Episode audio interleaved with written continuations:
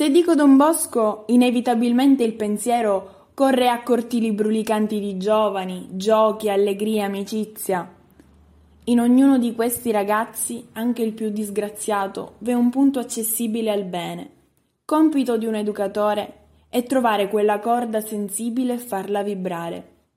Ecco il pensiero di Don Bosco su ciascun giovane e su chi, sul suo esempio, vuole scoprire la bellezza dell'animazione nello stile salesiano. Don Bosco vede i giovani protagonisti della loro vita, capaci di incidere positivamente nella società, capaci di esserci per l'altro, di prendersi cura della persona, di esserci sempre con sguardo di predilezione, con pazienza e costanza, rispetto e fiducia. Scrive Alessandro D'Avenia in un suo articolo. Nelle situazioni limite emerge il fatto che siamo convinti che la vita è nella cura della persona. Il diamante non ha la stessa origine del carbone, ma proprio il tempo e le condizioni attorno hanno permesso di trasformare in bellezza la stessa base materiale. La vita acquista energia e raggiunge la sua bellezza grazie alle relazioni in cui è immersa nel tempo. Solo una cultura della persona può liberare e compiere la vita. Il cristianesimo, ridotto oggi a pratica esangue, sentimentalismo privato, aveva donato qualcosa di assolutamente nuovo e vitale al mondo antico, la persona. Cristo è il figlio del Padre. La sua identità divina non è individuale, ma relazionale. È un figlio. È un figlio amato, non ha paura di vivere quando è debole, fallisce, cade, perché riceve tutto dal Padre che dà la vita. Sono venuto perché abbiano la vita e l'abbiano in abbondanza, dice infatti Cristo. Dove possiamo cogliere le caratteristiche fondanti dell'esserci in stile salesiano, se non dall'esperienza dello stesso Don Bosco, così tratteggiata in un libro cardine della spiritualità salesiana? Don Bosco con Dio, di Ceria.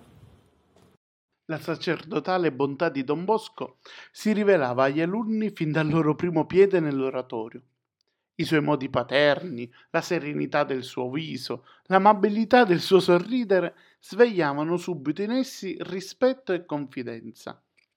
Bisognerebbe poter qui riferire le svariate e abili interrogazioni che rivolgeva ai nuovi arrivati, secondo che ne intuiva l'indole e l'umore. Al momento buono veniva fuori con l'immancabile domanda: vuoi essere amico di Don Bosco? E questa gli apriva la via a parlare di anima e insinuare il pensiero della confessione. Inoltre i giovani sapevano di poter andare da lui ogni volta che volessero, come li riceveva bene, fatti risedere sul sofà, ed egli, seduto al tavolino, li ascoltava attentamente, come si ascolta chi ha cose importanti da dire, e dava loro tutta la soddisfazione possibile.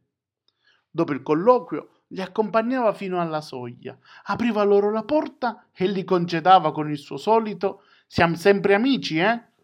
È inutile dire che i giovani discendevano dalla scala sereni e contenti come Pasque. L'educazione è cosa di cuore, e il cuore è l'amore che guida l'animatore al servizio. Ma chi tocca il cuore dell'uomo se non Dio, Lui che è sempre presente, che non abbandona, che va con amorevolezza incontro ai Suoi figli, Lui che è il Dio con noi. È questa la sua essenza, esserci, condividere la strada, la vita.